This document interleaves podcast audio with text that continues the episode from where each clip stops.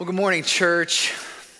I love this church. This is such a beautiful family, and it has been sweet to worship with you guys already this morning. Um, I have a question that I've been thinking about uh, that I want to invite you to think about with me this morning. It's this Is there anything more precious than a baby asleep? In September, me and my wife Caroline, uh, we had our first baby, our little baby daughter named Emmeline, who is just a delight. And so we have joined the ranks of, of parents, and it has been an adventure. Um, it, especially now that she's kind of busier and louder and now more mobile than ever. She just learned to crawl like four days ago. So, um, so my wife is very busy. Um, but just a few weeks ago, uh, Caroline sent me a text with a photo of her on it that I wanted to share with you guys. So uh, here it is. Isn't that sweet? there, there is nothing more precious than a baby asleep. And notice I say the word asleep. because it has taken a lot of work all day long to get her to rest. My wife has wiped her hands and pulled her back from outlets and moved her around and fed her and kind of placed her every single place she needed to be throughout the day on her playmat and in her high chair, and then finally at the end of the day in her crib to sleep. It takes a lot of work to get her to rest. And guess what? Same thing's true of you. It takes a lot of work from your God to get you to rest. Today, we're going to continue in maybe the most beloved psalm of the Bible, Psalm 23. If you're not already there, feel free to open your Bible or your device. We're going to be going through verses 2 and 3 today. And this is a precious psalm to many of us, right? Maybe it was because we had it on a wall in our home. Maybe it was because we were prayed over with this in a, in a family at a dinner table on our bedside. Maybe it's because it was recited at some of the precious funerals of our family or friends. This is precious to us. But as we zone in on just two verses, verse 2 and 3 today, I want us to be able to say one thing together as we walk out today, and it's this I know how my shepherd provides. Can you guys say that with me? I know how my shepherd provides. Last week, Evan did a great job of displaying who our shepherd is in verse 1. Today, we're going to uncover what our shepherd does in verses 2 and 3. And there's three experiences that your shepherd provides for you. The first experience is rest. Verse 2 says, He makes me lie down in green pastures, He leads me beside still waters. Who's the He? It's the Lord from verse 1, right? Now, I don't know if you noticed this, but at the very beginning of verse 1, it says, the Lord. And at the very last verse, in verse 6, it says, the Lord. This whole psalm is about the Lord. It's about Him. It's about His work. But notice another word here in verse 2, a word that I think maybe it gives a, gives a lot of credit for why this has become such a beloved psalm. It's the word me. This psalm doesn't use the language of we and us, it uses the personal language of me and I. This is personal praise to a shepherd. In fact, um, in the very middle of the verse, in verse 4, that's probably the crux of this whole passage. Verse 4, when it says, You are with me. Also, John Calvin points out what's not in this psalm. He says, This psalm is neither intermingled with prayers, nor does it complain of miseries for the purpose of obtaining relief, but it, it contains simply a thanksgiving. This whole psalm is just giving thanks to our shepherd. And maybe that's just enough of an application already for you today. Maybe you just say, that's all I need to do. It's been too long since I've just given thanks to my shepherd, and that's what I'm gonna go do this week. And you can just stop right there, but stay with me if you will. Now, what about verse 2? Let's get to the point where this shepherd provides rest. Well, there's something we need to know about shepherds. It takes a lot of work to make a sheep rest.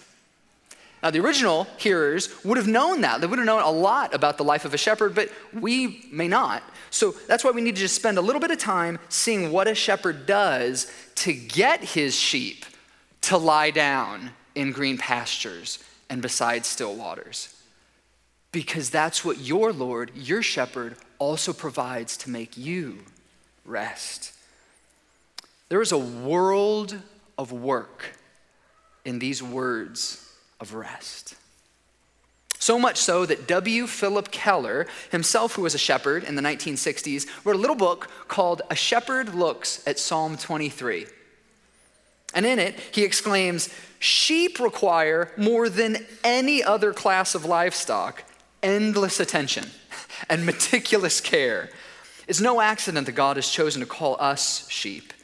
The behavior of sheep and human beings is similar. So, what does a shepherd provide his sheep in order to get them to lie down in green pastures and by still waters? Well, four things. And conveniently, they spell out the word rest R E S T. Rest from rivalry, rest from enemies, rest from the shepherd, rest from tension, rest from rivalry. Now, I wasn't aware of this until I studied a little bit more about sheep. Did you know that sheep compete yeah, so I don't know, maybe if you're one of the kids in here and you're writing notes or drawing today, maybe you want to draw a picture of a sheep competing in basketball or in the Olympics or something. Maybe the best, closest analogy is wrestling because that's what sheep do. There actually will be one old ewe in the midst of the flock who will want to protect her grazing ground, and so she will butt out other sheep, butting them with her head or thrusting them out with her body in order to get them away from her patch. And it's the shepherd that has to pull her away to give rest from this rivalry to the rest of the sheep. That's kind of how it works with sheep, but unfortunately, we have rivalry too. And for us, we might be, might be headbutting people, but, but we assert ourselves, we establish our status as more spiritual, as more wealthy, as more popular, or as even more unusual, or more hurt, or more misunderstood.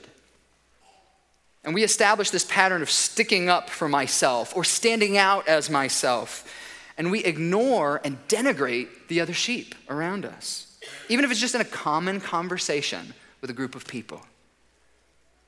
Maybe you're the person who's trying to butt people out of getting attention even if it's just because of your own insecurity. Or maybe you're the person who keeps getting pushed out, whether of getting credit or getting the love that you really desire. We don't need to maintain rivalry and we don't need to fear rivalry because we've been provided rest. How? Well, the Lord gives us the gift of this little thing called love. In fact, in Galatians chapter 5, Paul lists rivalry as one of the works of the flesh that God's Holy Spirit, by his fruit, can overcome. His fruit is love and peace. And then, even at the end of Galatians 5, Paul ends by saying, If we live by the Spirit, let us also keep in step with the Spirit. Let us not become conceited, provoking one another, envying one another. So don't keep pushing others aside or fearing those who are getting more credit. Our shepherd's spirit provides love, it provides rest from rivalry, rest from enemies. Sheep have real enemies, big and small, and so do we. Some of their big enemies are coyotes and cougars. Ours are the devil's forces. Just talked about that, heard Pastor Eric talking about that earlier today. Thankfully, Colossians chapter 2, verse 15 says something powerful. It says, God disarmed the rulers and the authorities and put them to open shame by triumphing over them in Christ. God triumphed over our enemies at the cross. The enemy has lost. Can I have an amen? Because maybe some of us needed just to be reminded of that today. They won't win. Our shepherd has won. But sheep also have small enemies. Um, there's a particular kind of fly that's really dangerous to sheep. This fly that tries to lays its eggs in a sheep's nose is disgusting, right? Right? Yeah, and it really is, right? So much so that the sheep wants to bang its head against rocks and cause the sheep blindness or even death, right? It's a really awful picture of what happens to sheep, but thankfully, the shepherd can mix up an oil that'll cover the sheep's face and prevent those pests from doing anything but buzzing nearby. Brothers and sisters, Philippians chapter 3, verses 6 and 7 says this Don't be anxious about anything, but in everything, by prayer and supplication with thanksgiving let your requests be made known to God. And get this, and the peace of God, which surpasses all understanding, will guard your hearts and your minds in Christ Jesus. God has an oil of peace for those who give their small irritations to Him before they become big problems. Because I'm sure that we have spouses who are irritated with their spouse this morning. Uh, parents who are irritated with their children this morning. Children that are irritated with their parents this morning or with one another, right? Men who are irritated with the news. Women who are irritated with their friends. These irritations can grow into bitterness, into cutting off relationships, into hard heartedness that will destroy you. If you don't pray for God's supernatural peace to guard your heart and your mind in Christ. The peace is there. And oh, it works. We have a conquering and a peace giving shepherd who provides rest from enemies, big and small. Rest from the shepherd. Now, I just want to point out that the most important person in the life of a sheep is its shepherd, right? And we don't see any fear of the shepherd here. It's quite the opposite. But there are fearful shepherds. In fact, uh, that same shepherd, W. Philip Keller, shares this story. He says, The tenant sheepman on the farm next to my first ranch was the most indifferent manager I had ever met. Every year, these poor creatures were forced to gnaw away at bare, brown fields and impoverished pastures. They had only polluted, muddy water to drink. They were thin, weak, and diseased. To all their distress, the heartless, selfish owner seemed utterly callous and indifferent. He simply did not care. Isn't that an awful sight? Keller adds, this was a precise picture of those wretched old taskmasters, sin and Satan, on their derelict ranch, scoffing at the plight of those within their power. Friends, we don't have to fear our shepherd. He is good. But for those who aren't yet Christians, I urge you, you may not fully realize it, but you're gnawing away at bare brown fields. They're gonna leave you hungry. They're gonna leave you starving. There's no rest, there's no nourishment, there's no hope for your soul apart from a good God. That's the state I was in that's the state any of us who are Christians was in until our shepherd found us and adopted us into his own flock when we put our trust in his son. And, Christian, if you have friends who don't know God through trusting in Jesus, they're still under those evil shepherds. Tell them about your shepherd. We have rest from the other shepherds, rest from tension.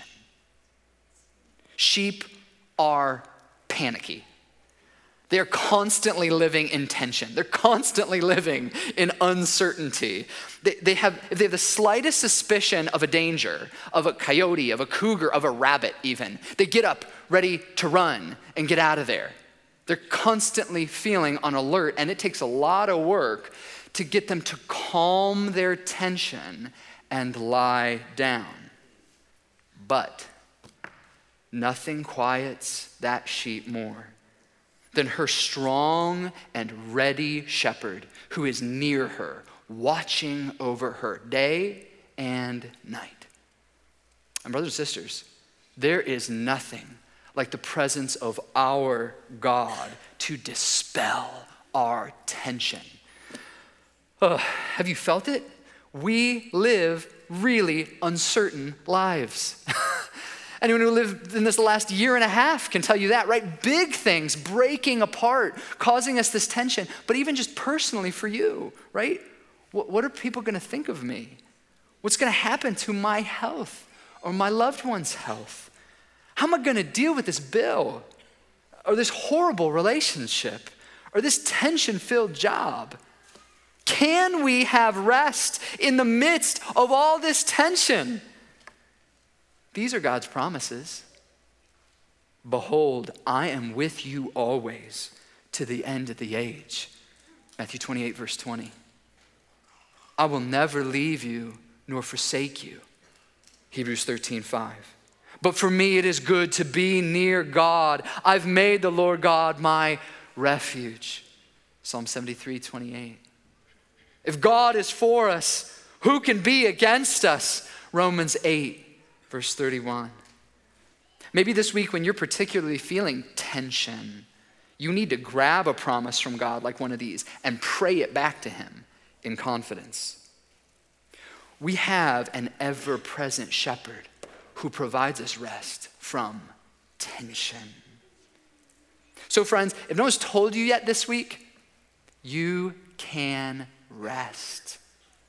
This is the paradox of the sheep. the paradox of the Christian life. In a world filled with endless reasons not to rest, we do rest. Why? Because we have a shepherd who provides everything for us. So, what's left to do? Rest. Let me use a different word for it, real quick contentment. In Philippians chapter 4, the Apostle Paul lists all of these extreme circumstances that he himself experienced abundance and need, fullness and hunger, and ends by saying he's learned the secret to being content in any circumstance.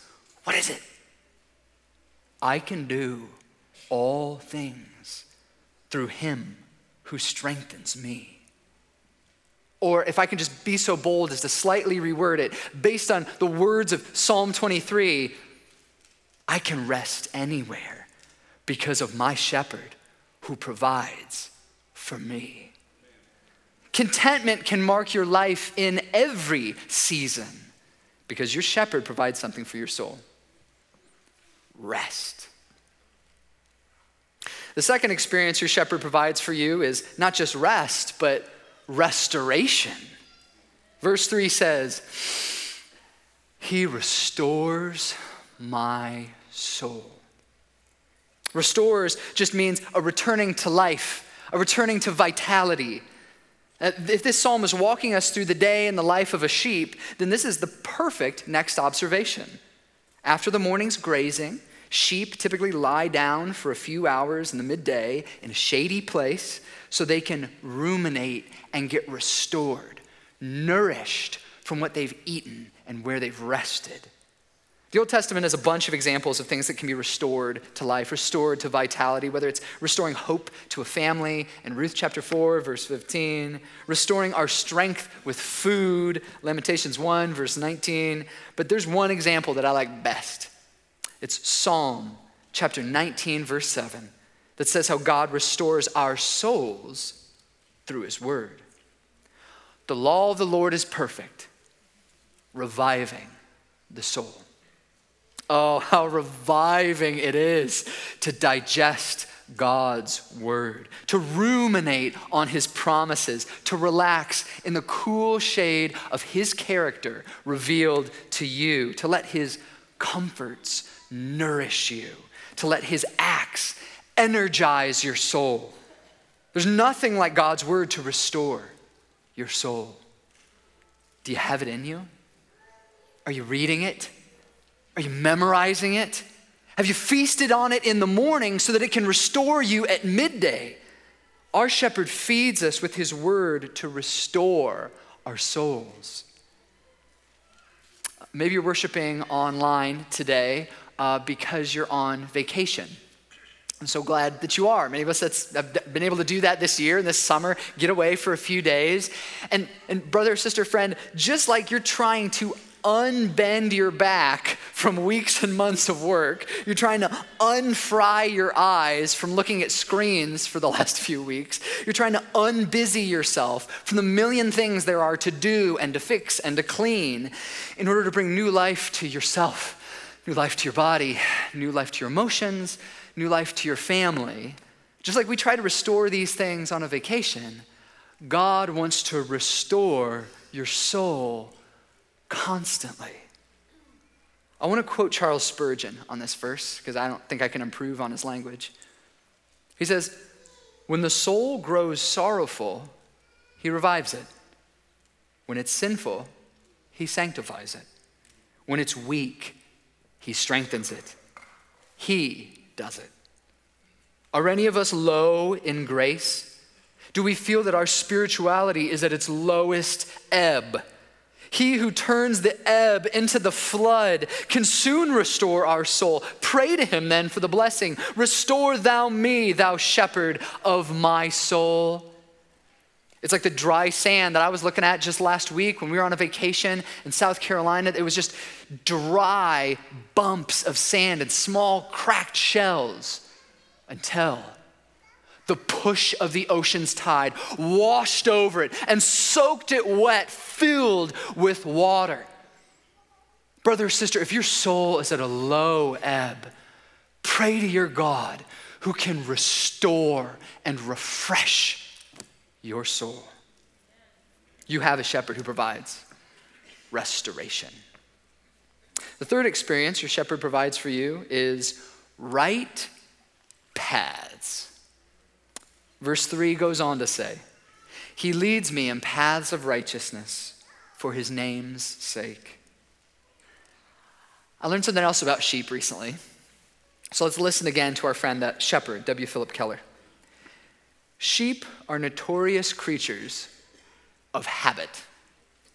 If left to themselves, they'll follow the same trails until they become ruts. Maybe the world's finest sheep ranges have been ruined beyond repair by overgrazing.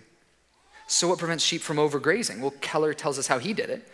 On the average, this meant my sheep were put into new ground almost every week.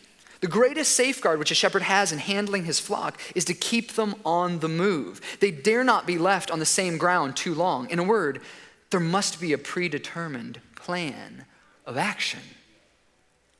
Now, I always thought that sheep were wanderers, going off in strange directions, lost without the pursuit of a shepherd.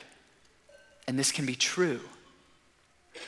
But this fact, this picture of a sheep that returns again and again to the same paths until they become ruts hit me even harder. Because that's what I do. I don't usually foray into unusual spiritual territory, trying out brand new sins that I've not had much experience in. No, I return again and again to my same old familiar sins that give me a promise I like and always disappoint me. What about you? Isaiah 53, verse 6 says it All we like sheep have gone astray. We've turned everyone to his own way. Which kind of sheep are you? Are you wandering way out into different places and decisions than you've made before? Maybe you're new to Indianapolis and you want to be independent from your previous life, and so you're trying out new sins in a new place. Or are you returning again and again to your old familiar sin patterns, overgrazing.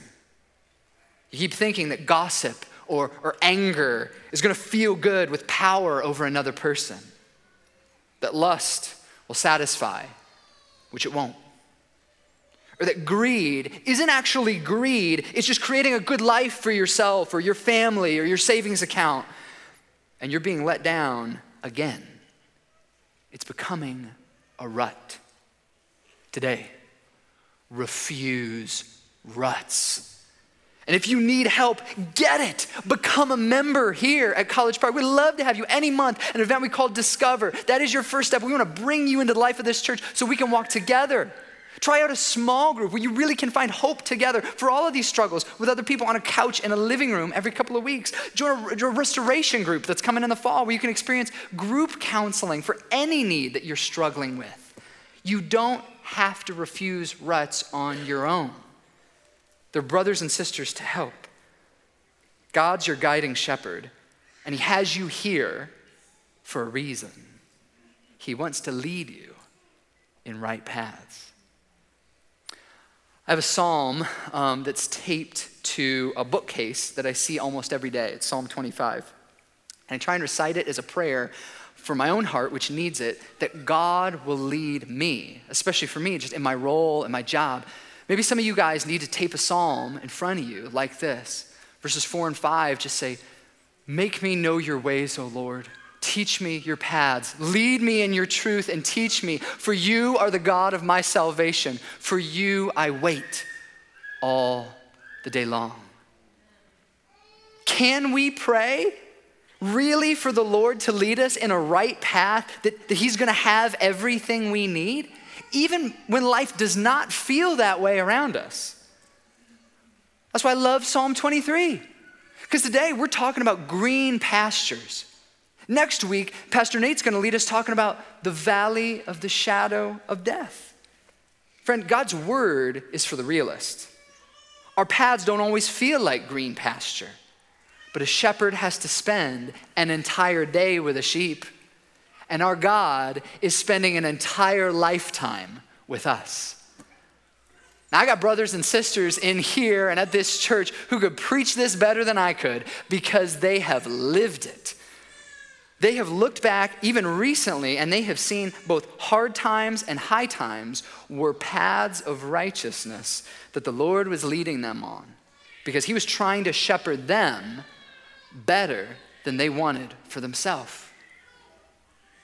Through paths of infertility, through paths of moving to a different, unwanted place, to paths of a degenerative disease, through paths of losing a family member, or just having really hard days. Why can we have such trust that He's gonna lead us in right paths?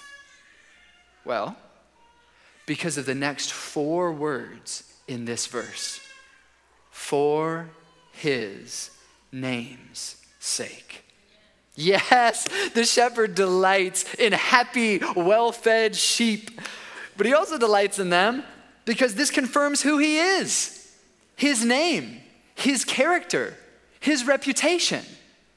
God told his name to Moses on the mountain in Exodus 34 the Lord, the Lord, a God merciful and gracious, slow to anger, and abounding in steadfast love and faithfulness.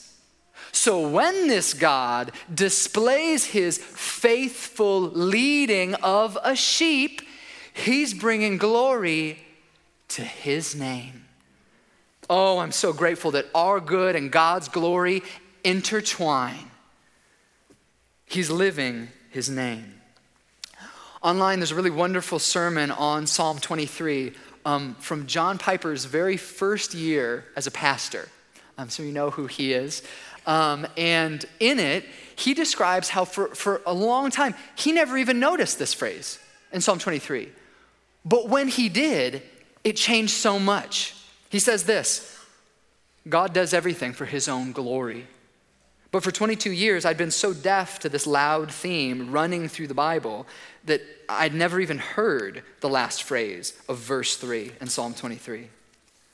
But then I discovered Jonathan Edwards, and, and God opened my eyes and ears to the most glorious theme of Scripture that God is absolutely sovereign in all things and is at work to display His glory for the enjoyment of His people. So it's no longer surprising to me that right here is the signature of a sovereign God for his name's sake. These four little words at the end of our verses can make a big difference to us. How? Well, well let me just list a couple ways. One, confidence. You can live with confidence that God's gonna honor himself in your life. If God's looking out for his own name, you better believe he's going to do what's best. You can have confidence of that. Two, that your prayers, it changes the power of our prayers for our own sanctification. Because now you're not just praying, God, help me because I think I can do better. You're praying, make me holy, O God, for your name's sake. Lead me not into temptation for your name's sake. Oh God, help me because I know this is your will for your name and you can do this in me. God wants to change us for his name's sake. So, do you want his name's sake? If you're being stubborn today, if you're hurting today, if you're rejoicing today, Listen to these words from Psalm, or sorry, from Philippians chapter 4, verse 19. My God will supply every need of yours according to his riches in glory in Christ Jesus. Your shepherd will lead you in right paths. Brothers and sisters, there may be just one thing more precious than a baby asleep a resting Christian. It takes a lot of work to get you to rest. And your God, your shepherd, has done it. So that you can say, I know how my shepherd provides. He provides me rest, He provides me restoration, He provides me right paths. And I trust that he, there, that is enough to thank Him all week long as He does provide for us. Let's pray together. Oh Lord, you are our shepherd, and we have no right to be a part of your sheep. All of us have strayed and turned our own way, but you've led Jesus to be laid upon with the iniquity of us all. He became a sheep to be sacrificed for us, and that's what we remember now. So, God, we're about to eat a meal of what's better than green pastures and drink something that's better than still waters, your son's body and blood given for us. Bless us as we do this, your people. In Jesus' name, amen.